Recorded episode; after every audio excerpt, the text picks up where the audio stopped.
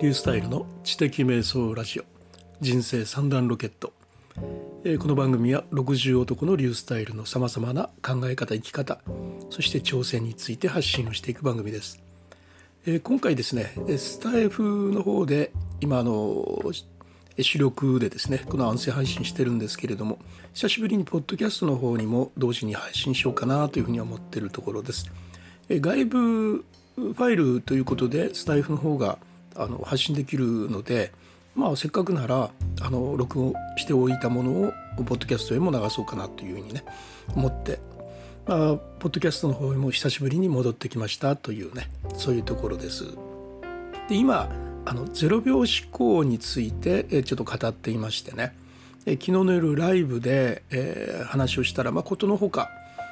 皆さん聞いてくださったりあの反応してくださったりしたんで、えー今日の朝もあの、まあ、実際にじゃあどんなテーマでメモにしてるのかとかねそういうふうな話を朝したところなんですね。でそれについても結構反応もいただきまして、まあ、いくつかね今からあのちょっとテーマまとめてみたんでこれからねちょっと話をしてみようかなと思うんですね。えー話していくことはじゃあこの0秒思考っていうのはそれを開発した赤羽裕二さんっていう方ねでこの方一体どんな人っていうような話とか。じゃあその0秒思考をやるのに何を用意したらいいのとか。まああの今朝もあのタイトル例を話したんだけれども、まあ、もう少しそこの辺を深掘りしてものすごくたくさん 僕も書いたんであのそういうようなタイトルの他にもね例を話したりまたあのじゃあそのとんでもない紙が使われると思うんだけどその紙どうしてんのとかね。書いた紙は一体どうすんのとかでその書いたそのメモっていうのはその後どう使われていくのとかねそういうようなあの素朴な疑問とかねいうことについてまあいろいろ質問とかあったら、まあ、2年8ヶ月ぐらいしてきたんでとりあえずあのお答えできるぐらいのことはあるかなというふうにね思ってるんでそういうようなことについてお話を、まあ、何回かに分けてですねお話をしていこうかなというふうに思ってるとこなんです。今ねこの回でお話しするのはそのうちのですね赤羽裕二さんっていう方ですね。この方はじゃあ一体どういう方なんですか？というね。で「ゼロ秒思考」という本の帯にですねマッキンゼーで14年活躍したっていうふうにお書きになってあります。マッキンゼーですね、えーどういうふうに初めに書いてあるかというと私はコンサルティングファームのマッキンゼーで14年間経営改革に携わり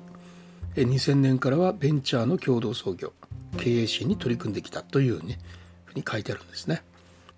まあ、それらをしながらですね大学のね、まあ、講義で学生の相談に乗ったりとかいうようなねさまざまな出会いがあったと、まあ、そしてそのような取り組みとかねあの関係の関わりの中で、まあ、考えを深めて心を整理する効果的な方法ということででこのゼロ秒思考メモ書きというのを編み出されたというそういうようなことなんですね。でまあその方法というのはこんなふうに書いてあるんですよ。小学生でも大学生でも社会人でも男性でも女性でも学歴があってもなくても全くそういうこと関係なしと国籍も関係なしとそういうような効果があるんですよということでじゃあどうするんですかって言ったらあの非常にさらっと書いてあるんですね。頭に浮かぶことを次々とメモに書くだけですよと。ただノートやあのパソコンじゃなないですよと。A4 の紙に書くんですよというそういうことが書いてあるんです。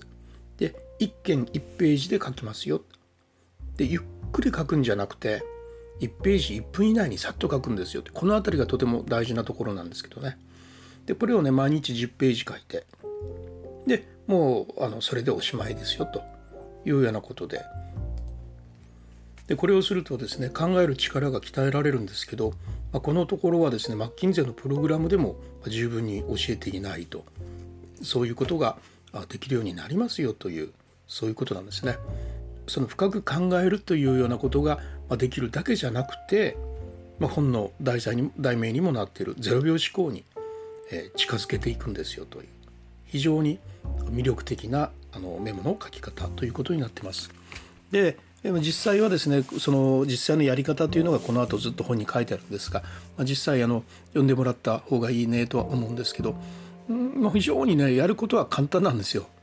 えー、昨日の配信でもねお話しした通り A4 の紙を横に置いてで左上にタイトル右の方に日付そして、えー、その下にまあ4から6行程度のリストでねその考えをバーッと書いていく1分以内で書くというね。まあ、非常に簡単なことなんですけれども実際やってみると頭から汗かきますね。